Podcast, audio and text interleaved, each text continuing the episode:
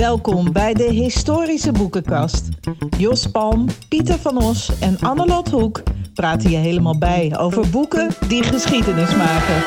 Ja, u luistert naar de Historische Boekenkast, de enige podcast over historische boeken in Nederland en Vlaanderen. Bij ons Ivo van der Weijden en onze podcasters Manon van der Heijden en Pieter van Os.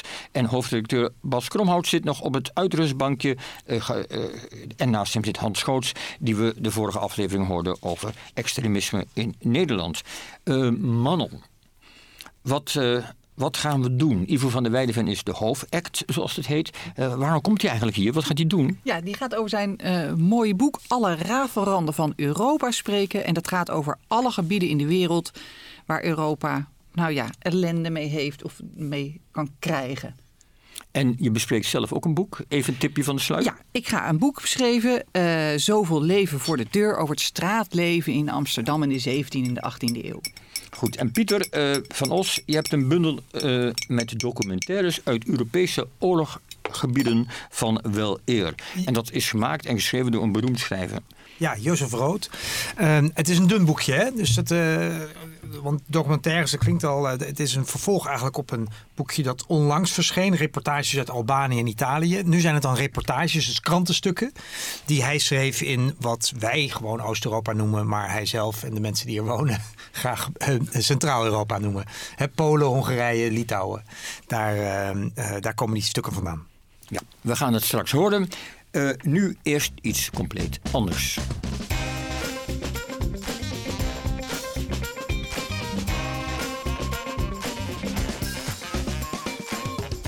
Europa's vakantie van de wereldgeschiedenis was voorbij. Zo was te horen nadat Rusland Oekraïne binnenviel.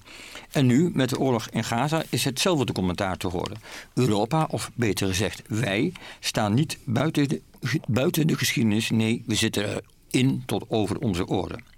En niemand weet beter hoe dat zit dan historicus en voormalig adviseur van onze minister-president, Ivo van der Weijden. Zijn boek Alle rafelranden van Europa laat zich lezen als een verslag van alle rotzooi sinds die Europa sinds de 19e eeuw en 20e eeuw achter zich aansleept. En we gaan het daar nu over hebben. Um, ja, Ivo, dit boek over Europa, ik zei het al, alle, alles wat Europa achter zich aansleept. Is het een beetje een poging om een ander geluid over Europa laten, te laten horen dan de roman van Ilya Leonard Pfeiffer, die Europa beschrijft als een soort museum waar geen historie en werkelijkheid meer tot doordringt, geen actualiteit? Ja, dat kun je eigenlijk wel zeggen. En het is vooral ook een poging om uh, de geschiedenis vanaf de andere kant van de grens te bekijken. Uh, wij hebben als Europeanen een beeld van ons verleden. Uh, nou ja, dat zou je zoals iedereen Leonard Pfeiffer heeft zeggen, een, een Grand Hotel Europa, zeg maar zo'n zo'n Disneyland waar alleen nog mooie gebouwen staan. Um, en we zijn een beetje op zoek naar wat is nu ons verhaal voor de toekomst. Maar als je gaat kijken naar onze geschiedenis met onze buren, dan hebben die buren echt wel een idee uh, waar Europa vandaan komt en uh, waar de wereld naartoe gaat. Dus ja, je zegt, we hebben een heleboel ellende achtergelaten. We hebben inderdaad een hele bewogen geschiedenis met de rest van de wereld. En die bepaalt ook hoe uh, die rest van de wereld naar ons nu kijkt. Ja, nu noem je het boek Rafelranden, ja. maar het gaat vooral over Rusland vanaf de vroege middeleeuwen, het Ottomaanse Rijk, mm -hmm. Afrika, Azië en ook nog even de Engelse, Amerikaanse trojka. Ja. Uh, dat zijn geen uithoeken. Dus uh, hoezo rafelranden? Wat bedoelen we daarmee?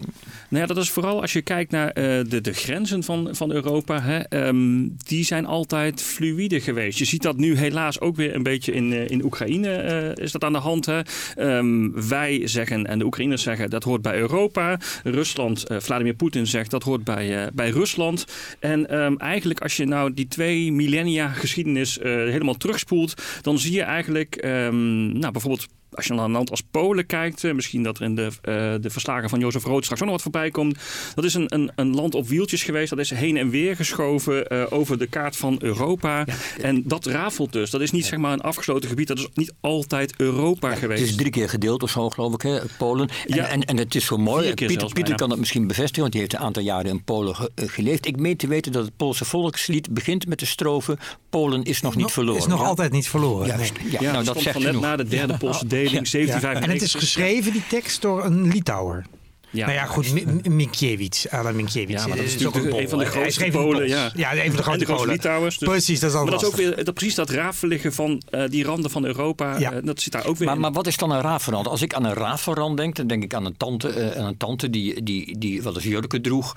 En die jurken die begonnen dan van onder te rafelen. En dat kon elk moment een stukje afvallen. Is, is dat wat we ons erbij moeten voorstellen? Rafelrand is een risicogebied waar elk moment rotzooi en problemen kunnen ontstaan en erger? Nou, het is tweeledig. Inderdaad, enerzijds is dat een gebied waar, waar rotzooi kan ontstaan. Die grenzen zijn fluïde, ik zei het al. En anderzijds, als je naar Europa nu kijkt, hè, dan is dat een, Europese Unie. We werken samen.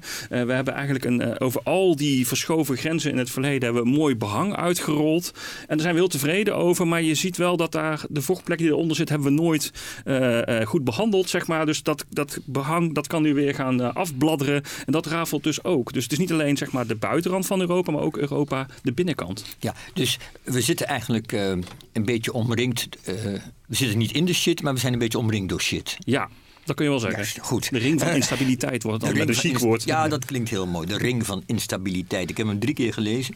eh, dat, die, die zin. En die kan, we hadden het er straks al over. Ja, dit is een tegeltje voor gevorderden. we hadden het over eh, de vorige uitzending over eh, wijsheden op tegeltjes. Onder Ja. meer van Adriaan van Dis. Mooie teksten. Eh, deze kan ook op een tegeltje, maar dan voor gevorderden.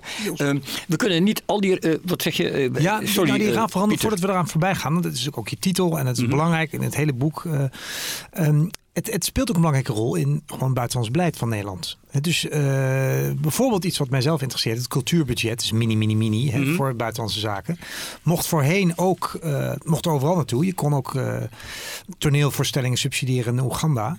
Maar sinds enkele jaren zegt het ministerie nee in de rafelranden. Dus die ring van instabiliteit. Ze Ja. noemen het geen rafelranden. Ze noemen Nee, het zij, zij noemen het de ring van instabiliteit. Dat Ja, maar dat, dat hangt lekker. Maar wat je nu zegt, zegt wel iets. Dat betekent dat welgemeend eigenbelang nu eh, het, het, de, de, de, de sleutel is bij eh, beleid, ook op cultuurgebied in de rest, wat in de rest van en een bewustzijn dat dus die eh, ring van instabiliteit erg belangrijk voor ons. Het is, ja. Nou, misschien kwam het wel omdat jij eh, Mark Rutte zo informeerde. Dat weet ik niet. Ik hoorde dat je ook eh, adviseur was van Nou ja, Mark Rutte. eh, ehm, eh, in ieder geval, de, de, dit is een, een, een nieuwe bewerking eigenlijk. Hè. Eh, de Raadverand van Europa, dat verscheen oorspronkelijk in 2016. Eh, in 2019 de nieuwe Raadverand van Europa. Het ontbrekende hoofdstuk over Amerika en eh, toen de Brexit, wat heel erg hot was.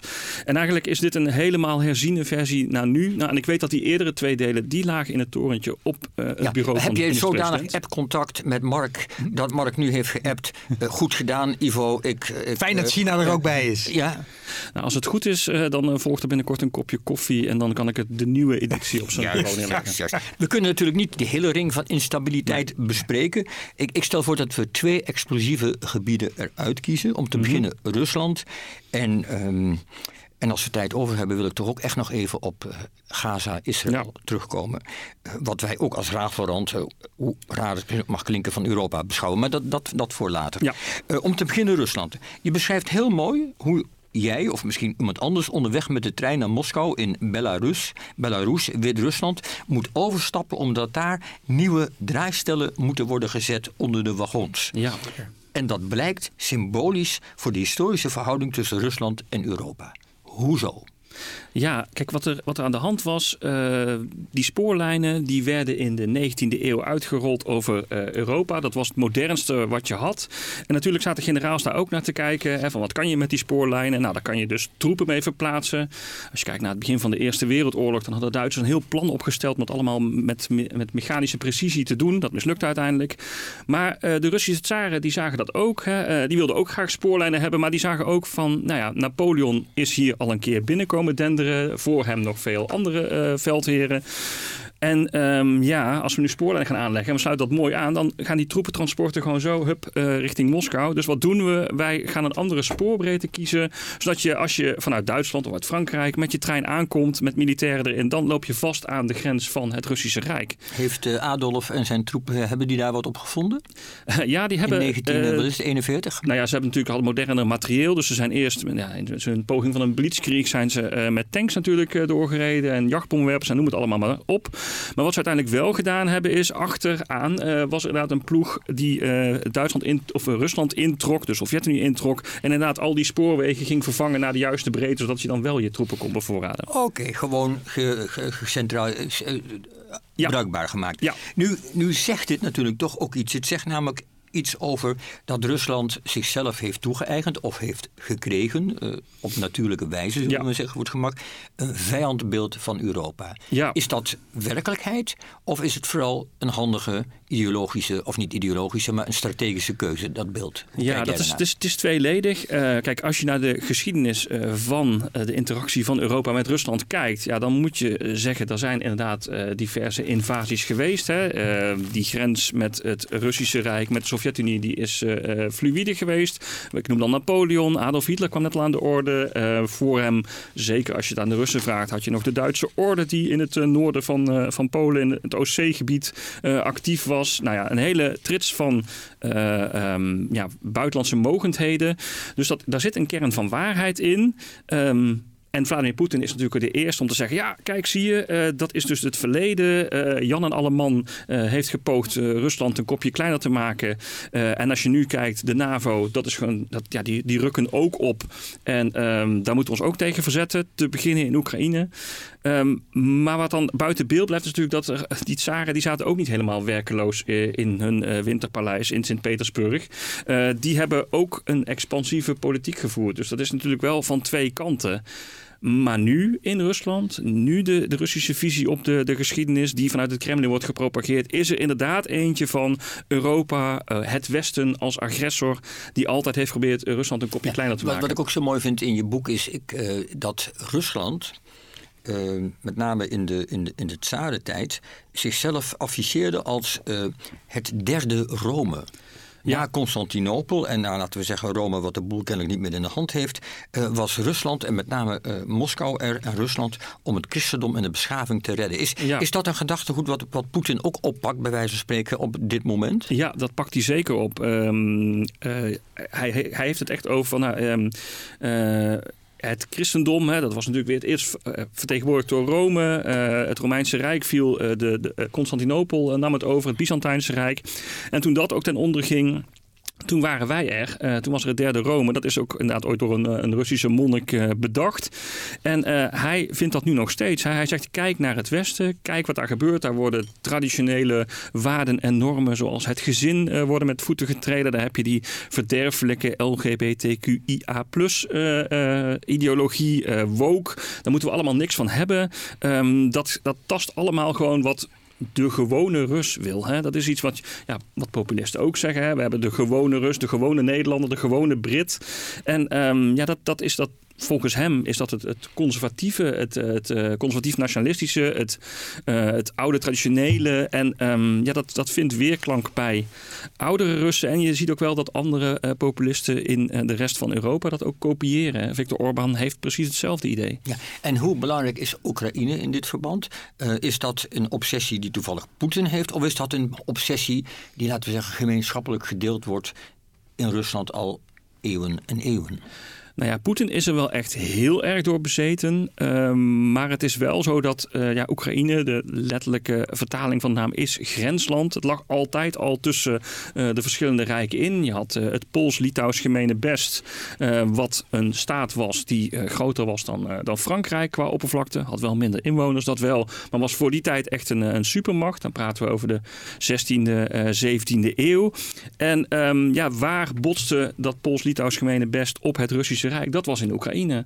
Een groot deel van, uh, van Oekraïne was Pools, uh, werd uiteindelijk Russisch. Daar, daar werd flink strijd geleverd. En ja, dat is dus ook de Polen. Dat beseffen wij ons hier niet zo goed. Maar voor de Russen zitten die in het rijtje Napoleon en Hitler. Hè? Uh, in 1612, een van de grootste drama's ooit. Het Kremlin uh, werd veroverd. Uh, tenminste, drama's in Russische ogen. de Polen zetten daar een eigen tsaar op de troon. Dat was in Rusland het begin van de tijd der troebelen. En ja, Poetin zegt, ja, zo'n tijd der troebelen, dat moeten we uit alle macht voorkomen. die hebben we nog een aantal keren meer dus, gehad. Dus eigenlijk is het, is, als je het goed begrijpt, begrijp, want wij denken altijd Polen, Sovjet-Unie, IJzeren Gordijn, ja, behoort tot de vijand. Het gaat veel verder Maar het ligt veel ingewikkelder. Ja. Polen was een vijand voor Rusland. Is dan de angst van Rusland dat Oekraïne een soort nieuw Polen wordt ook een vijand?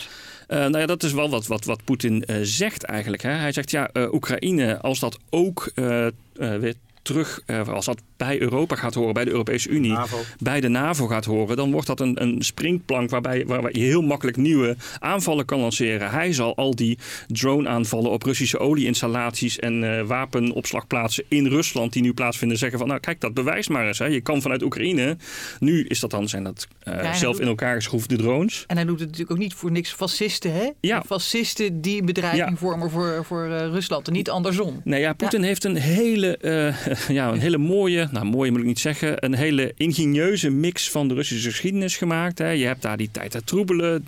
Eh, je hebt er eentje in 1612, eentje in 1917, eentje in 1989.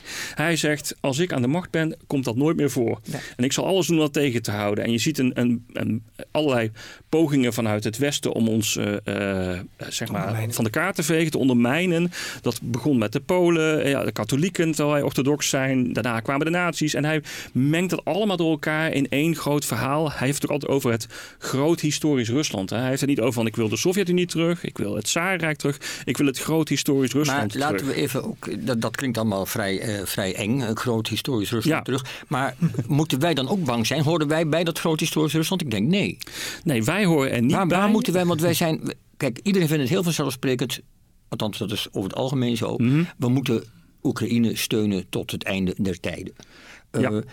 Is dat vanuit iemand die studie maakt van de raafveranden van Europa ook een, een wijze houding?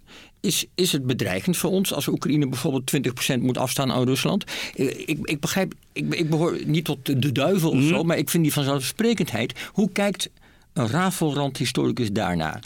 Ja. Nou, dat, dat kan ik wel vertellen. Eh, kijk, in een, in, een, in een ideale wereld hè, eh, is er geen oorlog. En eh, zou, zou Oekraïne echt het, het, ja, als grensland een soort ideale buffer zijn eh, tussen eh, het, eh, Rusland en eh, Europa. En dan bedoel ik niet per se als een bufferstaat, eh, maar meer als een, eh, een, een, een land waar eh, wat ideaal in staat moet zijn om daar te handelen tussen die twee, handel te faciliteren, uitwisseling. Intermediair. Een intermediair eigenlijk bijna. Maar ehm, het, het nare is eigenlijk dat er in het beeld van eh, de geschiedenis zoals Vladimir Poetin dat schetst, is daar helemaal geen ruimte voor. Hè? Het is, Voor mij tegen mij. Ja, wie niet voor mij is Wie tegen- voor mij is, is tegen mij. ja, Sorry, precies. En, eh, en eh, eh, die, die springplank waar ik het over had voor een, een, een NAVO-offensief. Dus eh, je kan wel zeggen van, nou ja, misschien moeten we nu gaan onderhandelen. Eh, en misschien zou dat betekenen dat, dat Oekraïne een stukje grondgebied moet opgeven. En wat is nou het erge daaraan? Maar eh, als je naar die geschiedenis kijkt, dan zie je dat zo'n stukje grondgebied eh, niet echt genoeg is eh, voor eh, Rusland, voor, voor de machthebbers in Rusland. Dus Vladimir Poetin staat eigenlijk in een lange wat, is lijn. dan, wat is dan het risico? Want er, wordt, de, de, de, de, er komen berichten, Rusland heeft allerlei plannen, heeft ideeën over eh, beperkte aanvallen op eh, Europese doelen. Ja. Eh, moeten we daar echt bang voor zijn? Moeten we bang zijn als ze in Polen, sorry, in Oekraïne een beetje hun zin krijgen na bijvoorbeeld onderhandelingen, dat ze een deel terug een deel krijgen en Mhm. een groot deel niet. Dat ze vervolgens Litouwen, Estland en et cetera intrekken. Wat is die angst eigenlijk wel heel erg reëel? Nou ja, eh, we niet, hebben we niet zelf ook een spookbeeld ons voorgehouden in het Westen? Hier, eh, de lichten gaan uit en aan terwijl ik dit zeg. Dus kennelijk ja, mag dit niet gezegd worden. Nee, er wordt van hogere macht denken mee. Maar goed, is het geen fantoom? Een westers fantoom? Nou ja, dat, eh, kijk, wij zeggen natuurlijk, het is een fantoom wat, wat Vladimir Poetin zegt. hè. Wij zijn geen bedreiging. Eh, wij, hebben, wij proberen alleen onszelf te verdedigen tegen jouw agressie. Ehm, en Poetin zal misschien zeggen, ja, hou eens even, ik eh, ben ik ook geen bedreiging. Ik probeer me alleen maar te, te verdedigen tegen, tegen westerse agressie. En ja, dan zou je kunnen concluderen aan beide kanten van, nou, laten we dan de strijdbel begraven. Eh, en dan gaan we samen een vrolijke eh, toekomst tegemoet. Waarbij je, zoals Poetin ooit wel eens gezegd heeft, een veiligheidsarchitectuur van Lissabon tot Vladivostok hebt. En iedereen eh, vrolijk samenwerkt. Maar ja, de praktijk is dat dat niet zo is. En als je naar de afgelopen 2000 jaar kijkt, dan zie je helaas dat de geschiedenis van die interactie, hè, dat, dat is er eentje van, van oorlogen over en weer, moet ik dan helaas zeggen. Kijk, Adolf Hitler, Napoleon, de Polen hebben daadwerkelijk geprobeerd grote stukken van Rusland te veroveren. Rusland eh, reikte eh, nou ja, tot diep in Polen en als je kijkt naar de Koude Oorlog zelfs tot eh, diep in Duitsland. Ehm, dus ja, er zijn zeg altijd zo mooi van uh, resultaten uit het verleden bieden geen garantie voor de toekomst. Maar als je hier naar kijkt, dan zou je bijna zeggen van nou, in dit geval zou ik maar niet zo zeker zijn over die toekomst. Want die resultaten uit het verleden. Die, maar, maar, dan Jos, om antwoord op jouw vraag geven. Je, je vraagt je af, zien wij geen fantoom? Dus het is toch niet de enige reden dat we de, de Oekraïners steunen. Dat is een goed punt, ja. Is dat uh, we bang zijn voor de Russen, maar toch ook voor een soort solidariteit met de ja, Oekraïners. Ja, nee, natuurlijk. Precies, wat we beginnen zelfbeschikkingsrecht. Ja, dat is, uh, nee, maar dat klinkt natuurlijk heel mooi. En dat is ook, dat is ook zo, ongetwijfeld. Maar vanuit, uh, laten we zeggen, strategische, verstandige politiek tellen dit soort argumenten meestal niet zo. Nee? Dus, nou, ofwel. Jullie denken van wel. Jij vroeg het aan Ivo. Ja, ik dacht, Ivo is natuurlijk een realpoliticus, dus jij geeft ook antwoord nou ja, nee, maar ik ben het wel helemaal met je eens. Want um, ik krijg heel vaak uh, van mensen de vraag van... ja, heeft de NAVO... een beetje een variant op wat jij net vraagt... van heeft de NAVO zich niet te ver uitgebreid? Hè? Hadden we dat wel moeten doen? We weten toch dat Rusland dat niet wil. Uh, moeten we daar maar rekening mee houden? En dan gaan we helemaal voorbij aan de ervaringen van de mensen... in Polen, Litouwen en Oekraïne. En hoe zij dat hebben ervaren. Zij zijn onderdrukt. Zij willen heel graag uh, vrij zijn. zij kiezen ervoor om de deur die de NAVO en de Europese Unie open hebben staan met alle andere voorwaarden om die deur naar, naar, binnen te gaan. En dan moeten wij maar zeggen van, ah nee, ja, jullie moeten maar ja, zien wat je doet. Naar de dat, ja. maar, maar goed, dat kunnen we dus ook zien als een vorm van realpolitiek. Om goede banden met dat deel van de wereld te hebben, is ook belang voor, van belang voor een slinkend Europa. Kunnen we dat ook als realpolitiek zien, niet alleen als ethisch? Uh, nee, want ik denk dat het uiteindelijk duur is. Het is alleen maar duur om Oekraïne bij de EU te, te halen. Dus je, die solidariteit kost geld. Ja. Maar uh, in zekere zin, jij noemde het net zelfbeschikkingsrecht. Hè? het idee ja, dat soevereiniteitsbeginsel. Ja, soevereiniteitsbeginsel. Het idee dat Oekraïners zelf ook iets vinden. Hè? En dat wij dat honoreren. Dan kan je zeggen dat is hypocriet, want dat vinden we niet belangrijk als het om Oeigoeren gaat. Ik zeg maar iets. Maar aan de andere kant, dat, die raforant is ook wel heel ver weg. Oekraïne ligt nog in een raforant deze ja. raadverand is zo dichtbij dat we vanzelf ethisch gaan denken. Ja, nou misschien wel. Goed, mooi. Nou, laat, laten we naar een andere raadverand gaan. En dat is misschien een hele gevoelige en pijnlijke raadverand. Het Midden-Oosten. Heel lang onderdeel van het zogenoemde Osmaanse Rijk dat dus Turkije als basis had. Dat rijk implodeerde na en tijdens de Eerste Wereldoorlog. En dan delen Engeland en Frankrijk het Midden-Oosten onder elkaar op. Uh, Ivo, is dat nou een voorbeeld van hoe Europa met zijn bemoeienis met de wereld zijn eigen rafelranden explosieve probleemgebieden organiseert? Ja, dat is het hele korte antwoord. Oké. Dat is heel makkelijk. Nou, ja. dan gaan we gewoon meteen verder. Ja, nee, nee maar dat, uh, dat, dat klopt inderdaad. Kijk. En dan is er een cruciaal moment in, uh, in het Midden-Oosten. Dat beschrijf je ook in je boek. De stichting van de zogenoemde Joods Nationale Tehuis in 1928. Onder het uh, motto: een land zonder volk voor een volk zonder land. Ja. en, en, en inmiddels dubieus motto in de ogen van velen. Is dat een cruciaal moment uh, dat de verhoudingen in het Midden-Oosten op scherp zet en dat op heden Europa achter zich aansleept? En had dat anders gekund? Uh, dat had waarschijnlijk wel anders gekund. Uh, we hadden het over realpolitiek. Dat speelde daar enorm uh, in mee in dat Joodse tehuis. Um, met het uiteenvallen van het Ottomaanse Rijk ja, viel het Midden-Oosten vrij. En de toenmalige grote koloniale machten, het Verenigd Koninkrijk en Frankrijk, dachten: daar kunnen wij wel wat mee. En um, eigenlijk vloeide dat voort uit de geopolitiek van de 19e eeuw. Toen had eigenlijk iedereen had wel een. Uh, dat Ottomaanse Rijk was al langer in verval. En ja, alle andere grootmachten. man van Europa. Uh, precies, ja, ja. dat, uh, dat was het. Dus zo zag men dat. En iedereen had zoiets van: nou, daar willen we klaarstaan als het nou instort om daar een slaatje uit te slaan. En wat deed men? Men ging allemaal partijen daar steunen. Men wierp zich op als beschermheer voor, voor allerhande bevolkingsgroepen daar. Dus je had uh, de Fransen, die namen de katholieken uh, in Libanon, uh, voor een deel in Syrië. de, ehm, de Russen, die hadden de orthodoxen, die, die wierpen zich ook als beschermer van het Heilige Land. Hadden de Krimoorlog aan te danken, staat ook nog in het boek. Was een beetje een zijstraatje. En de Britten zaten een beetje van, nou, wie hebben wij dan nog? Hm, hm, hm. Nou ja, we kunnen de Arabieren doen. En er werden wat brieven heen en weer geschreven, die beroemde correspondentie met baron de Rothschild. En toen was het idee van, nou, we gaan ook de Joodse, de Zionisten gaan wij uh, voor ons karretje spannen. Want dat was het eigenlijk. En um, ja, toen eenmaal dan inderdaad die, die ineenstorting nabij was, toen had men uh, hadden de Fransen en de Britten van, nou, dan moeten we dat netjes op papier gaan zetten. In 1916 kwamen ze bij elkaar, de heren uh, Sykes en Georges Picot, Martin Sykes en Georges Picot. En die uh, sloten eigenlijk papier met potlood zo van, nou, jullie mogen dit stuk hebben, wij mogen dat stuk hebben. En de Britten hadden zoiets van, ja, we hebben belofte gedaan, dus dan willen we een stukje voor de Arabische koningen, we willen een stukje een Joods tehuis oprichten. En dat, ja, dat vloeit dus voort uit die machtspolitiek. Men wilde gewoon invloed uitoefenen, men maakte beloften en die moest men nakomen. Dat, daar komt dat Joodse ja. tehuis tevoren. Je schrijft letterlijk uh, en onomwonden over 1928 over het Joods Nationaal Tehuis. En ik citeer. In feite was er sprake van een koloniaal project dat met steun van een Europese grootmacht, Engeland, werd uitgevoerd. Ja. Uh, dat, zijn, dat, zijn, dat zijn woorden dat je hoort nu tijdens demonstraties, uh, pro-Palestijnse demonstraties, voortdurend. Uh, Israël is een koloniale macht en verder wordt er niet gekeken.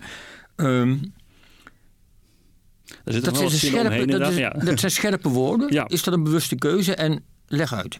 Nou ja, goed, als je kijkt naar uh, het Zionisme. Um, je zegt net van het Joodse huis was een, een, uh, een land zonder volk voor een volk zonder land.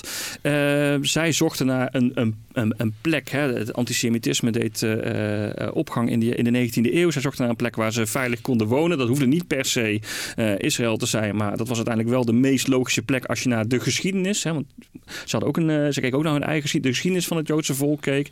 En um, uh, ja, dat, dat, dat, ze hadden ook het idee van, nou dan gaan we dat dat koloniale project, wat ik dan noem, uh, kun je ook op Madagaskar, kun je ook in Suriname, er zijn ook nog gesprekken over geweest, kun je uitvoeren. Maar uiteindelijk viel de keus op uh, het Heilige Land. En um, ja, dat, daar speelt ook onze geschiedenis mee van Europa, dat wij dat ook als het Heilige Land beschouwen. Hè? Als je kijkt naar die geschiedenis die, uh, um, die ik beschrijf van het, van het Midden-Oosten, van het Ottomaanse Rijk, daar hebben de Europeanen ook al eerder dat ze inderdaad um, ja, maar, mee hebben. Maar, dus daar, daar, hebben wij gedachten bij, ja. daar voelen wij ook wat bij. En ja, dat is logisch, want ja, de Bijbel, daar staat inderdaad in. Dat dat, ja, uh... dus, maar eigenlijk hebben we niet door dat we een koloniaal project aan het organiseren zijn. Europa heeft dat niet door, omdat er allerlei zeg maar, gezamenlijk tussen aanhalingstekens gedeelde geschiedenis met het volk van Israël is. Mm -hmm. Laten we dat zomaar even benoemen. Want dan kun je ook, nou ja, goed, laten we het ja. zo even zeggen. Uh, we hebben niet door dat het koloniale project bestaat en dan een koloniaal project ook kan leiden tot een onderdrukkend project. Ja, en het paste ook gewoon binnen een breder koloniaal project. Hè? Dus De Engelsen, eh, de Britten, de Fransen waren natuurlijk ook gewoon daar koloniaal bezig. Dus dat, dat viel niet op. Het was zoiets van, nou, wij gaan gewoon dit ordenen. We moeten dat even netjes verdelen. Een stukje voor jullie, een stukje voor jullie. Het werd niet, ja, echt, echt statistieken van wie woont er nou eigenlijk, waren niet echt heel beschikbaar. Maar als we, als we naar het heden gaan. Ja. En uh, dat debat is, is, is, is vrij pittig. Hè? Wat er gaande mhm. is. Is Israël nou een, laten we zeggen, een groot ongeluk? Als we uit het ontstaan van de staat Israël, historisch verklaarbaar door, uh, nou ja, noem het maar op, holocaust, et cetera, antisemitisme. En of is het vooral een koloniaal project? Uh, zijn wij ons voldoende eh, bewust nu dat het ook een koloniaal project is? Of zou zou er meer bewustzijn van kunnen of moeten ontstaan? Ja, ook. Dat is wel een belangrijk woordje. Het, uh, ja, het was toen een koloniaal project. Uh, daar is uiteindelijk ook nog de holocaust bijgekomen. Maar dat is niet zeg maar los te zien van de hele lange geschiedenis die eraan vooraf gaat. Hè? Dus de interactie die uh, Europa had met het Midden-Oosten, uh, bijna van uh, onze, de middeleeuwen af natuurlijk, tot aan nu. De ideeën die wij dus hebben over hoe het Midden-Oosten in elkaar zit, wat het Heilige Land betekent. Um, het Zionisme, onze eigen houding in Europa ten opzichte van de Joodse bevolking van Europa, die we uiteindelijk ehm, ja, met, met harde, nou, dat is bijna een understatement, met harde hand buiten gezet hebben of gewoon hebben uh, vermoord. Um, al die dingen spelen mee. Dus je moet zeg maar echt heel breed kijken. Uh, Ivo, uh, bedankt. Je boek heet dus Alle raafveranden van Europa, de geschiedenis van Europa en zijn buren een aanrader. De boekbespreking van Manon van der Heijden. Zoveel leven voor de deur in geschiedenis van alledaags Amsterdam in de 17e en 18e eeuw. Zo heet het boek dat voor je ligt, Manon. Dat is geschreven door de jonge historicus Bob Pierik. Het is een bewerkt proefschrift. Draagt het daar nog sporen van of, of leest het gewoon lekker? Nou, wat heel knap is, hij is in 2022 gepromoveerd. Dus echt nog uh, heel recent. Heeft in korte tijd hier een publieksboek van geschreven. En het is een enorm toegankelijk, vlot geschreven boek met heel veel interessante anekdotes over dagelijks leven op straat in Amsterdam in de 17e en 18e eeuw. Dus dat is denk ik een knappe prestatie. Zeker van zo'n jonge historicus. Ja, en, en jong, eh, nou ja, doet het ook niet toe, een jaar of dertig waarschijnlijk. je bent al vrij snel jong als je, als, als je niet door zo bepaalde mensen doet. Besproken wordt. gepromoveerd Jonger dan wij. Ja. Jonger dan wij. Goed, hoe pakt de auteur het aan? Hij, hij neemt ons geloof ik mee uit wandelen. Hè? Ja, dus dat is ook wel interessant. Hè? Het boek eh, heeft eigenlijk als doel om te kijken van wie, eh, wie eh, was er nou op de straat? Wie gebruikte de straat? Van wie was de straat in eh, de vroegmoderne periode? Dus hij gaat heel erg op zoek naar straattaferelen. eh, en het leven van de doorsnee Amsterdammer. En stelt zijn, voor, zijn boek eigenlijk voor als een soort wandeling door Amsterdam.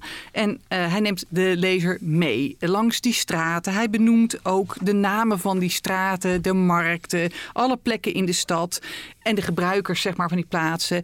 En eh, relateert dat ook aan nu. Dus als huidige eh, Amsterdammer of bezoeker van Amsterdam eh, laat hij zien van hoe, wat de huidige namen Ja. zijn. Dus dat spreekt heel erg tot de verbeelding. Ja, en ik geloof dat, dat hij ook dingen behandelt als constanten, als ware. Vroeger hadden ze last van honden en nu hebben we weer last van honden. voor de mensen die er last ja, van hebben. Ja, dus er zijn allemaal hele leuke anekdotes in. En Eentje, die, wat wel een favoriet is van mij, is dat... nou, we weten natuurlijk al lang dat die straten toen ook vol liepen met allemaal dieren eh, en daar viezigheden achterlieten. Maar, eh, en eh, er waren ook heel veel honden en die waren niet alleen heel vies en lieten hun uitwerpselen achter, maar die waren ook heel nuttig. Want die trokken namelijk in de 17e eeuw de karren en de kruiwagens. Dus dat, dat was ook heel nuttig. Tegelijkertijd levert dat ook weer allerlei problemen op. Want die honden die waren soms gevaarlijk. Die beten kleine kinderen. Die hadden soms hondsdolheid. eh, en die gaven nog veel meer overlast. Dus ze waren nuttig, maar tegelijkertijd ook een last. Eh, en nadrukkelijk in het, eh, in, in het straatbeeld. En, en naast honden nadrukkelijk op straat ook heel veel vrouwen. Ja. Vergeef me de vergelijking, maar ik bedoel, dat, dat valt natuurlijk toch op. Want we denken altijd, die vrouwen zitten thuis achter de naai. Een moeilijke vergelijking vind ik dit. Maar... Sanctioneer je nu door door te praten? Ja, nee. Ga door. Maar inderdaad, wat Pierik onder andere wil laten zien, is hoe eh, belangrijk of hoezeer het hele straatbeeld werd gedomineerd door, door vrouwen. Eh, hij laat zien van, nou, in deze periode is er een vrouwenoverschot.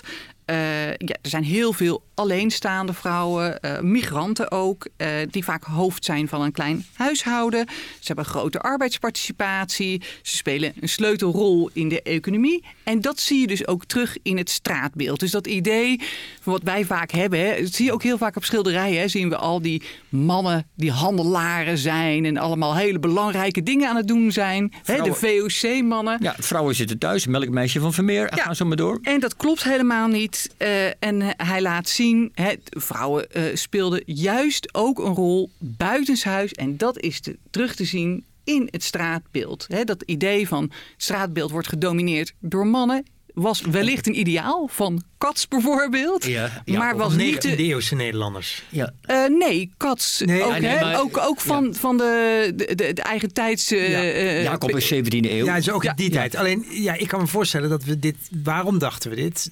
Omdat we in de 19e eeuw bedacht hebben dat het zo hoort. Nee, ik denk dat we ons ook heel lang hebben gebaseerd op allerlei mannelijke bronnen. Ja, Eh, eh, ideologen, moralisten uit die tijd, die, die eh, dat graag benadrukten dat vrouwen ook thuis hoorden. Nou meen ik wel, om Pieter toch een beetje bij te vallen... dat bijvoorbeeld het boek van Lotte Jensen... historica van literatuur, geschiedenis, et cetera...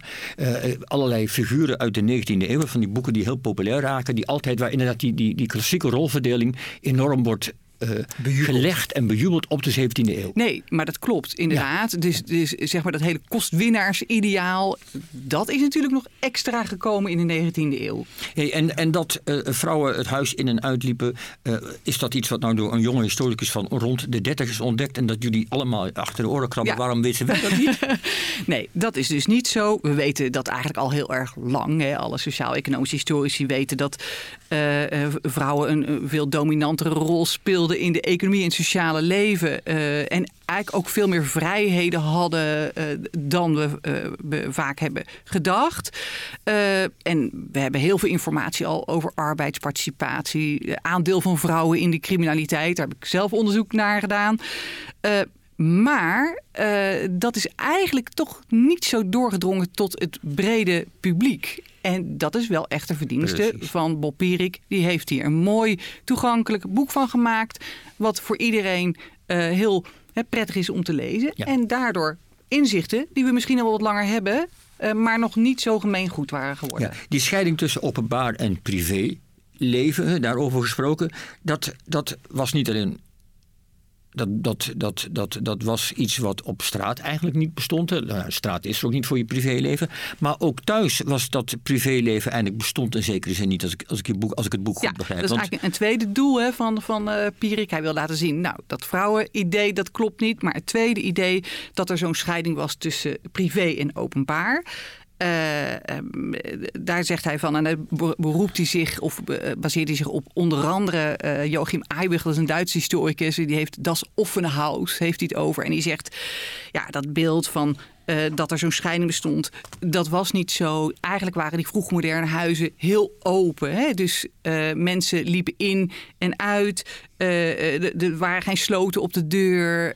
Je ziet het al aan de dubbele deur, waarbij mensen naar buiten hingen en continu contact hadden met de straat.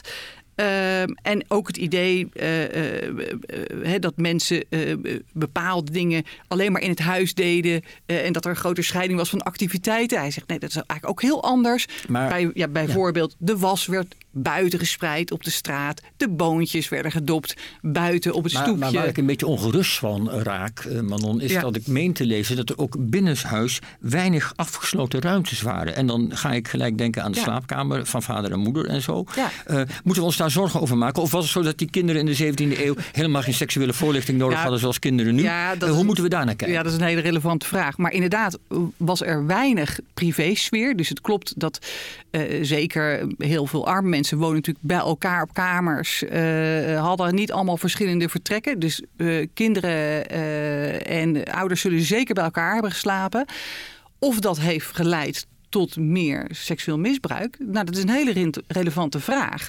En die is heel moeilijk te onderzoeken. Ja. Ik heb daar zelf wel eens onderzoek naar gedaan in rechtelijke archieven. En daar kom je zeker gevallen tegen.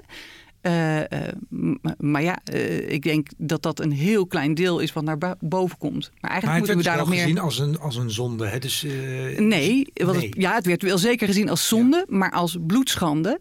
Ja. Waar ook de kinderen schuldig aan waren. Ja. Dus ik zie, eh, ik heb wel meisjes gezien Maar, in de. dit, ja, dit, dit roept om een... eh, je hebt wel meisjes gezien, sorry. ja, die, werden, die werden net zo goed veroordeeld als Ja. de eigen vader of de stiefvader. Ja, Ja. Dit roept wel om een mooi klein opiniestukje of zo. Of een stuk in, in, in de NSC, die krant van waar Pieter eh, af, en- of met een regelmaat aan dit levert. overigens de lucht in staken. Hè? Ja. Gretig Ja. Zeker, Ja. heel mooi, heel mooi besproken. Wat je, pagina. wat je nu vertelt over misbruik en, en binnen het gezin, wat toen ook al speelde, ik zou daar wat mee doen als ik jou was. Ik denk dat het, dat het land daar wat aan heeft.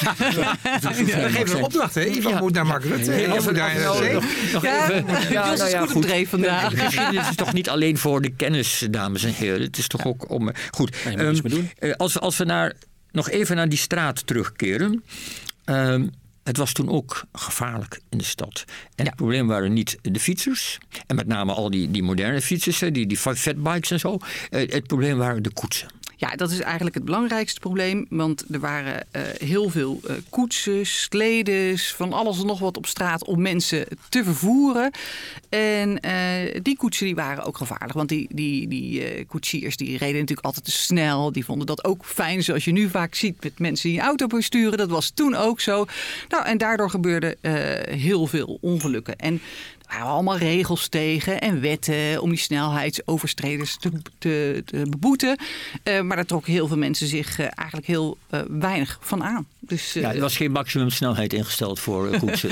Nee, maar mensen konden wel beboet werden, eh, worden. En de- daar werden ook wel degelijk op gelet. Maar in de Voor praktijk... roekeloos rijden. Of, eh, roekeloos rijden, ongelukken veroorzaken. Ja, ja. Manon, je bent heel complimenteus tot op heden. Eh, NSC was ook heel complimenteus. Zijn er nog kanttekeningen te maken bij dit boek? Moet dat? Zijn die er? Ehm, nou, ik, ik, ik, eh, ik ben heel positief over het boek, hè, maar ik, eh, ik, ik miste ook wel wat. Wat ik bijvoorbeeld jammer vind, is dat eh, dit onderzoek in de stad Amsterdam niet wat meer in een bredere context is geplaatst. Dat er niet meer is gekeken naar hè, hoe bijzonder was Holland nou hierin en Amsterdam. En wat als we nou vergelijken met andere regio's, andere steden in Europa, bijvoorbeeld. Uh, in Europa uh, waren vrouwen nou overal zo zichtbaar in dat straatbeeld? Nou, daar weet ik eigenlijk het antwoord al op. Niet per se. in Italië was het bijvoorbeeld helemaal niet zo. Nou, maar daar had ik wat meer van willen zien. Uh, en ik vind bijvoorbeeld ook wel jammer. Hij heeft bijvoorbeeld over het Amsterdamse verkeersbeleid. En zegt dan van uh, dat was veel meer gebaseerd op sociale gelijkheid. Uh, en daarom werden bijvoorbeeld de koetsen, zeg maar, er werd daar extra op gelet. dat was van, natuurlijk van de rijken en de armen hadden dat niet. En, en uh, die vergelijkt, dat vergelijkt hij dan wel met bijvoorbeeld Parijs en Londen. En, maar dan vraag ik me heel erg af, maar waar baseer je dat nou precies op? Hè? Dat dat op sociale gelijkheid is gebaseerd. Dat er een andere regels door het stadsbestuur in Amsterdam worden gehouden. Het uh, idee dat Amsterdam een sociaal rechtvaardiger is, vind je eigenlijk wat gemakzuchtig? Uh, nou, ik, ik wil, ik wil graag weten waar baseert hij dat nou ja. op? Want heeft het bijvoorbeeld niet meer te maken met de planning in de stad? Smalle straten, veel grachten, dat denk ik dan. Uh, dus ik had gewoon soms wat, wat, wat meer. Uh, is wat klein vuil, klein bier. Wat, wat nog niet. Uh, nou ja, wat meer, tot, ja, ja, Wat, wat grotere analyse erin willen zien. Goed. Maar wel een, wel een boek waarin je zegt: mensen, als je die 17e, 18e eeuw ja. wilt voelen in de stad. Aanrader. Ja. Goed. Dankjewel. Het boek heet dus. Hoe heet het ook weer eens, Manon? het heet Zoveel leven voor de deur. Juist. Titel. En geschreven door Bob Pierk. De boekbespreking van Pieter van Os. Alle restanten van wat ooit mensen waren geweest, waren er te zien. Rompen in uniform, mannen zonder armen, mannen zonder benen, kreupelen en blinden. Een processie van resten, noemde de schrijver Jozef Rood de optocht van invalide oorlogsveteranen die hij beschreef. Een aantal van zijn reportages uit de raafveranden van Europa van toen, eh, na de Eerste Wereldoorlog dus, zijn gebundeld in het boek Grensdocumentaires. En Pieter van Os, hij kondigde het al aan, hij las het. En Pieter, die tekst die ik net voorlas, waar kun je daar wat meer over zeggen? Waar gaat die precies over? Ja, in, in dit boekje Tussen de Legers, heeft de uitgever het genoemd. Um, uh, is hij in Lviv, of Lemberg noemt Rood het dan nog, zo heet het dan ook gewoon. Uh, Lviv tegenwoordig. Nee, Lviv nee, voor de Polen en Lviv nu voor ja. de Oekraïners. Dus het is natuurlijk Oekraïne, dus Lviv. Ik ben er een paar keer geweest, omdat ik in Polen woon. Dus ik vond het ontzettend leuk om te lezen hoe Rood erover schrijft. Maar um, nadat hij over die stad heeft geschreven, wat ik zelf de mooiste reportage uit het boekje vind, komt hij ook met een reportage Um, waarin hij beschrijft hoe een invalide tijdens een bijeenkomst hè, voor zijn kameraden uh, een toespraak uh, afsluit hè, door te roepen hoera voor de Poolse Republiek. En dan schiet hij zichzelf een kogel door de kop. Hè, um, zoals Rood dat schrijft, hij verliet het leven eerder dan het spreekgestoelte. Dat zijn een typische Roodzin waar je even over na moet denken. Oh ja, ja is ja. waar. ja. maar wel een uh, fijne zin. En dan vervolgens beschrijft hij die rouwstoet. Ja. En uh, volgens de inleider van het boek Vlaming heet hij, ja, er is een groepje uh, in Nederland, maar ook in België, van totale rotofielen. Ja, rotofielen. Ja. Ja. En de, ik ben ze dankbaar, want daardoor komen er uh, boekjes ook uit de rafelranden van zijn oeuvre. Want dat moeten we wel eerlijk zeggen. Dit zijn de rafelranden van het oeuvre van Jozef Rood. Dit zijn krantenstukken die hij schreef, gewoon om te kunnen drinken, om te kunnen leven. In, in zijn geval was leven drinken. Um, en daar zitten dus hele mooie stukken tussen. Maar ja, het, het wordt ook wel in de inleiding. Um, het boekje is er nog niet. Ik zit nu met een, vorig boekje van hem in mijn hand. Omdat het boekje, we hebben het als drukproef moeten lezen, Jos en ik.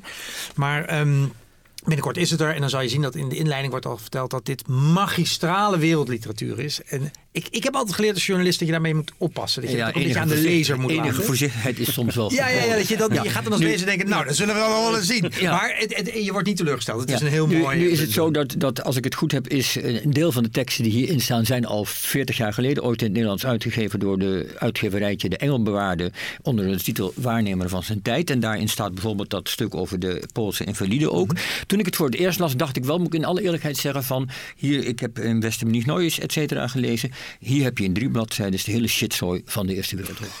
ja, oké, okay, nou, oh, oké, dat, dat, is een groot compliment aan. Ja, uh, toch? Maar hoe was dat bij jou? Wat misschien nog meer rotofiel dan ik. Nee, maar wat, wat dacht jij? Ja, ja, uh, ik, ik vind het natuurlijk ongelooflijk Ah, oké, het is een beetje een lange aanloop, maar eh, ik ben journalist. Ik hou van verhalende journalistiek. Nou, uh, Rood doet precies dat. Hè. Het is verhalende journalistiek. Het is prachtig. Het zijn reportages waarin hij dus inderdaad altijd via een beetje een omweg de dingen beschrijft. Dus je noemde net het boek van Remarque. Dat is natuurlijk heel erg recht toe, recht aan. Dat is uh, in de loopgave. En hoe dat door, uh, niet Erik, zo heet de auteur, maar um, daar hoef ik zo namelijk even kwijt. Maar die, hoe die dat ervaart. Um, bij hem is het echt duidelijk een journalist die op bezoek gaat en een paar gewone mensen spreekt. En dan tot fantastische uh, observaties komt die hij vrij terloops geeft. En dat is natuurlijk ongelooflijk knap. Ja. Uh, ik, ja, ik vind hier, als je dan toch... Uh, ik, het hoogtepunt van het boekje is... vond ik de bespreking, de beschrijving van Lemberg.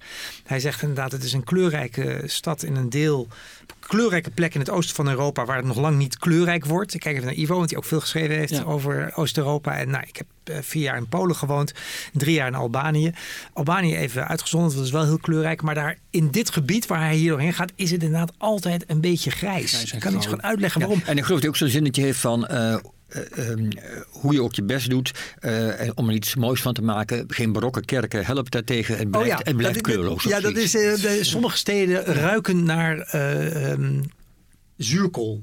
Daar helpt geen barok tegen. Dat. Goed, want je ziet ja, die barokke kerken. En die zijn inderdaad heel barok. Maar toen ik mijn vader, een kunsthistoricus, daarmee naartoe nam... hij werd er toch niet warm van. Dus ik, ik ja, maar dit is toch geweldig, pap. Moet je kijken, dit is serieus, dit is 18e eeuw. Zei, nee, dit is vast neo. En dan zei ik, nee, het was dan wel echt. It's maar ja, original, in een rafelrand van Europa, dit is toch ja. net. Goed, laten we even nog, uh, we komen dadelijk nog wel iets verder in het boek, ja. boekje terecht. Intro, je hebt het al voor een deel gedaan, maar introduceer Jozef Rood even voor die mensen die, die niet tot de rotofielen ah, behoren. Ja. ja, nou dat is interessant. Iedereen doet het natuurlijk een beetje op zijn eigen manier. Hij is het meest uh, beroemd, denk ik, door de Radetzky-mars. Uh, dus romans. Hè? En een, een, boek dat ik recent heb gelezen, dat ik helemaal te gek vind, heet Tarabas. Ik geloof dat Job iets bekender is. Um, maar die, die boeken die schreef hij vaak als feuilletons, maar hij schreef in een razend tempo die romans. En dan tussendoor, want hij was altijd op reis, uh, schreef hij um, journalistieke reportages. Dit boekje bestaat dus uit enkele van die journalistieke reportages voor Duitse kranten. En, um, maar daarin toont hij zich ook wel weer de literator.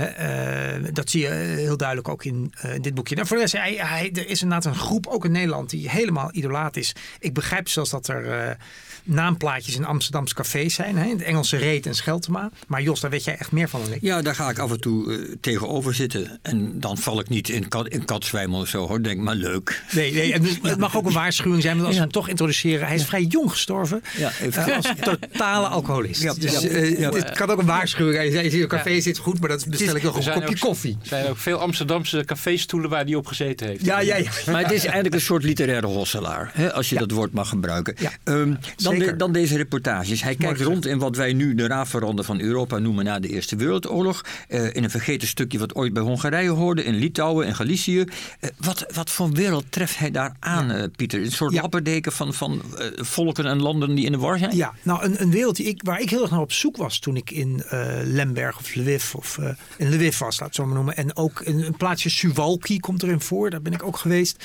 Kijk, het zijn, ik was heel erg op zoek naar die lappendeken, naar die multiculturele samenleving die het voor de Tweede Wereldoorlog was. Omdat ik een boek schreef, Liever dier dan mens. Uh, dat zich daar ten dele in afspeelt. Er komt een Joods meisje in 1942 in West-Oekraïne, wat toen voor de oorlog Polen was en toen verzet door Duitsland. En zij kreeg te maken met al die verschillende volken, Routenen en um, Lemko's en uh, noem het maar op. Uh, maar die wereld is er niet meer door de Tweede Wereldoorlog. Het is, is, het is nog wel een raforant, absoluut. Maar wat Rood beschrijft is inderdaad een in dat opzicht hele kleurrijke wereld. Waarin je voortdurend aan mensen vraagt: wat ben je? Hij zegt ook zelf heel eerlijk dat hij op een gegeven moment altijd aan mensen vraagt: ben je een Duitser? En dat dan niemand ja zegt, maar wel in perfect Duits. He, dus uh, het is een ingewikkelde uh, hoek van Europa. Ja. Um, waar dus helaas uh, ongelooflijk huisgehouden is. En daarna ook nog eens etnische ruilverkaveling heeft plaatsgevonden. Dus na de Tweede Wereldoorlog nog eens. Ja, het, dus, het is een, ja. ja. Goed, goed, dan heeft hij het boek is opgedeeld in, in drie hoofdstukken. En uh, waarin die in elk hoofdstuk bevat dan een aantal reportages over een bepaald gebied. Uh, we noemden al een stukje wat ooit tot Oostenrijk behoorde. Uh, Ja, ik zeg het trouwens goed. Je had ooit Oostenrijk niet tot, bij, tot Hongarije behoorde en toen een stukje van Oostenrijk werd. Uh, Heansenland, whatever it may be. Uh, ik had er nog nooit van gehoord. Uh, Rood loopt daar rond. daar is, had ik wel eens van gehoord, een communist aan de macht, die heet Bella Koen. En dat is een regime uh, wat nogal streng is in zekere zin. Uh, en het aardige is dat alles wat wij later op het communisme projecteren, rood al laat zien wat daar zich ook afspeelt. Kun je, kun je daar voorbeelden van noemen? Ja, hij zegt bijvoorbeeld dat uh, mensen al snel door hadden dat je die in die nieuwe gecollectiviseerde restaurants. Daar moet je niet eten. daar moet je niet zijn. Dat is toch een van die dingen die die. Uh, maar voor de rest, ja, hij, hij ziet ook wel echte fanatici in ze. En daar waarschuwt hij voor. Dus um, en in dat opzicht is Rood ook een auteur ik weet niet hoe jullie in je Maoïstische tijd, Hans en Jos, dachten over Jozef Rood. Maar het is niet iemand. Ja, die kende ik niet. Oh ja, oké. Okay, in de Maoïstische tijd iemand... leidt je aan zware onwetendheid. Ja, ik weet niet hoe het met Hans was. Ja, nee, ik heb, ik, heb, uh, Rood, ik heb heel veel van hem gelezen, maar allemaal pas daarna. Ja, precies. precies. Hij, hij waarschuwt voor extreme. De dingen waar jouw boek over gaat. Dus uh, waar we de vorige podcast over hadden. Grootse gedachten. Hij uh, is vrij wantrouwig tegenover grootse gedachten. Hij denkt dat de menselijke natuur ook niet um, daartoe te helpen is zeg maar. Dus, uh, dus als je uit een burgerlijk-liberaal milieu komt zoals ik, dan krijg je rood al vroeg mee. en, um, uh, en dat is ook prima, want uh, hij staat langs de zijlijn en bekijkt wat uh, wij mensen allemaal proberen en willen. En gelukkig doet hij dat in een hele mooie zin. Want anders zou je denken, ja, en, god, uh, dat doen nog meer mensen. En hij doet het met, ik, ik, ik heb het idee, hij kijkt met zijn ogen, met zijn verstand, maar hij kijkt ook met zijn maag. Ja, zeker. Ja, dat is wel mooi gezegd. Ja.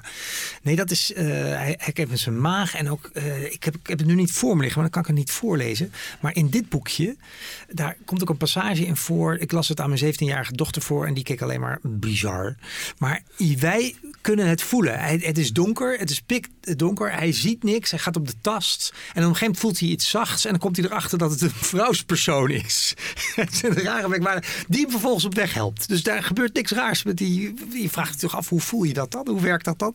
En die helpt hem op weg en uiteindelijk doet er toch iemand een kaars aan en dan ziet hij net ergens waar hij moet zijn. Uh, toch ook weer niet, want daar willen ze Joden niet helpen. En nou ja, het is een heel. Um, maar, maar, hoe uh, zit dat dan met zijn maag? Ik bedoel, heeft het nou, met je, eten je, te maken? Of, of, of, nou, ik bedoel daarmee van, je, je hebt uh, de Nederlandse uh, Jacques de Cat, die heeft ooit geschreven over de arbeidersklasse. Dat zijn allemaal maagmensen. Dat, en daar bedoelde Jacques de Cat mee dat mensen in de eerste plaats ook aan hun algemeen aan hun maag denken. Eerst komt het fresh en dan komt die moraal. Ja, dus hij, hij kijkt ja. met, met, met zijn maag als het ware. Hij, hij let op wat mensen in de eerste plaats beweegt in het bestaan. Oh, en dat is meestal niet uh, de grote ideeën, maar dat zijn allerlei kleine ongelukkigheden Oh. of, uh, en zo meer. Ja, ik dacht En dat je ook ontevredenheden. bedoelde dat hij beschrijft ook wat, die, eh, wat mensen Ja, eten dacht of ik, eh, waar ja. het naar ruikt. Waar, En dat ook Ja. natuurlijk. Ja, en daarom ja. vind ik het woord oorlogsverslaggever ook niet zo gelukkig. Want de titel is goed tussen de legers. Want hij is eigenlijk nooit daar waar de actie is. En misschien is hij daar vlakbij. Ja. Eh, en, en juist hedendaagse oorlogsverslaggevers gaan er altijd zo prat op. Dat ze zelf met zo'n kogelvrij vest ergens in een loopgraaf belanden. Dat is ook belangrijk. Ook belangrijk voor de krant. Maar Jozef Rood is daar niet zo mee bezig. Dus Ja. die Wat- wat ook zo laat leuk zien is- wat oorlog voor effect heeft. wat het doet met mensen. En het aardige is dat hij, hij heeft zelf als vrijwilliger, meen ik te weten, dienst genomen in het Oostenrijkse regiment. En eh, heeft ook nooit een slagveld gezien. Hij, hij, hij werd, hij werd eh, wat werd hij? Hij, hij, werd, hij, hij ging werken bij een oorlogskrant. En als, als een soort eh, verslaggever voor een oorlogskrant. Ja, en hij kan veel beter bespreken, beschrijven hoe een luitenant zich opwindt over de niet gepoetste laarzen, of in zijn ogen niet goed genoeg gepoetste laarzen, van een eh, ondergeschikte. Daar, daar is hij veel beter in. Ja, en, en, en dat maakt het zo mooi, want een andere, en daar gaan we erover ophouden, denk ik wel, want nu gaat, wordt het elke een wedstrijdje wie kan de leukste citaten Ja. geven. Daar moeten we vooral voor oppassen, want dan wordt het een beetje vervelend voor, andere, voor normale mensen. Maar hij beschrijft bijvoorbeeld ook erg mooi, meen ik, de gelijkheidsmanie in eh, de, de gebieden die door het Rode Leger zijn bezet. Roept dat bij jou iets op? Nee, kan je dat nog één keer? dat- Ja, nou, dat hij mooi beschrijft hoe er een soort gelijkheidsmanie Ja. eh, is in, in de gebieden die door het Rode Leger zijn bezet. En dan geeft hij bijvoorbeeld een voorbeeld van een officier, die, eh, een dokter-officier, die door een gewone soldaat wordt geroepen onder, de, onder het bevel opstaan, kameraad. En dat even later die dokter voorop loopt en die gewone soldaat er twee meter achterloopt, op afstand blijft. En dan laat hij precies de ingewikkeldheid van dingen zien. Ja, en, ja, precies. En hij beschrijft ook eh, de, de tsaristische gezindheid van officieren. En kijk Ivo even aan, want volgens mij kennen we dat ook wel uit geschiedschrijving als een belangrijk eh, onderdeel van eh, de, de, moeizame strijd van het Rode Leger. Dat veel van die officieren nog een tsaristische levenshouding hadden. En die levenshouding kan hij dan weer heel goed beschrijven op zijn laconieke manier. Hm. Klopt wel hè, dat dat een probleem ja, nou goed, was. In, in het begin natuurlijk uh, van, van het, de nieuwe Sovjet-Unie, zeg maar, de, de, de, de geboortestonden. Dat had je inderdaad officieren, dat, die gingen vaak aan de kant van de witte. En er was aan de kant van de rode, was niks. Was er weinig. En, en volgens Rood was daar dus ook nog een soort mentaliteit. Dus je kon wel, zoals Jos zegt, zeggen: oké, we zijn nu allemaal gelijk. En nu opstelling karotte van acht. Ja. dus je, er is een, uh, dat, dat is natuurlijk heel lastig in een leger. Is even even vertaling voor, uh, voor de luisteraar. De witte, dat waren, laten we maar even voor het gemak zeggen, de door de geallieerden betaalde anti-revolutionaire troepen. Dan, dan val ik het heel kort samen. Er is vast meer over te zeggen. Goed. um, maar, maar een fijn boekje weer. Uh, het houdt niet op. Ik denk dat er zijn vast nog wel meer stukken te vertalen. Als jij in, in een paar zinnen moet zeggen, wat maakt hem nou, want hij is vaak beschreven als een uitstekend waarnemer van zijn tijd. Wat maakt hem tot een uitstekend waarnemer? Uh, als je oprecht goed kijkt, word je vanzelf origineel. En hij is extreem origineel. Zijn, uh, zijn observaties, die, uh, die blijven hierbij vanwege een originaliteit. Pieter van Os, bedankt. Het boek heet dus Tussen de legers, grensreportages... en is geschreven door Jozef Rood en vertaald door roodkenner Els Snik... dus een van de rotofielen. En er staat dan bij Els Snik en anderen. En wie die anderen zijn, daar moeten we maar naar raden. Maar die zullen er ook hard aan gewerkt hebben. Dus onze complimenten, ook voor die anderen. Ditmaal hadden we het in de historische boekenkast over Europa dat overal op de wereld de rotzooi terugkrijgt die het er heeft achtergelaten. We maakten kennis met de geëmancipeerde Amsterdamse vrouwen uit de 17e en 18e eeuw en we stonden met Jozef Rood stil bij de tijd van de oorlogen in en rond Oekraïne vlak tijdens de Eerste Wereldoorlog en wat het allemaal daarna van ellende bracht die hij ruim en genadeloos, ruimhartig en genadeloos beschreef. Dank natuurlijk aan onze gast Ivo van de Weideven en aan onze podcasters Manon van der Heijden en Pieter van Os. En dank natuurlijk aan de bankzitters Bas Kromhout en Hans Schoots, die natuurlijk toch nog met een verstandige vraag zich in het gesprek mengden. Dank daarvoor, Hans. Uh, en uiteraard ook dank aan Astrid de Jong, de nachtzuster op vrijdagnacht op Radio 1, voor het lezen van de aankondigingen. Luister daarna als je niet kunt slapen. En als je niet kunt slapen, wel kunt slapen, blijf dus wakker, want het is een prachtig programma. En vanzelfsprekend dank aan Ivy van de Veer voor het verzorgen van de techniek. Je luisterde naar de Historische Boekenkast. Een podcast van Historisch Nieuwsblad. Wil je meer weten over historische boeken en verhalen uit de geschiedenis? Schrijf je dan in voor de nieuwsbrief via historischnieuwsblad.nl/slash nieuwsbrief. En heb je vragen, opmerkingen of tips? Mail dan naar redactie.historischnieuwsblad.nl Deze podcast wordt mede mogelijk gemaakt door Boomuitgevers Amsterdam, Uitgeverij Lano, Uniboek Het Spectrum en Libris Boekhandels.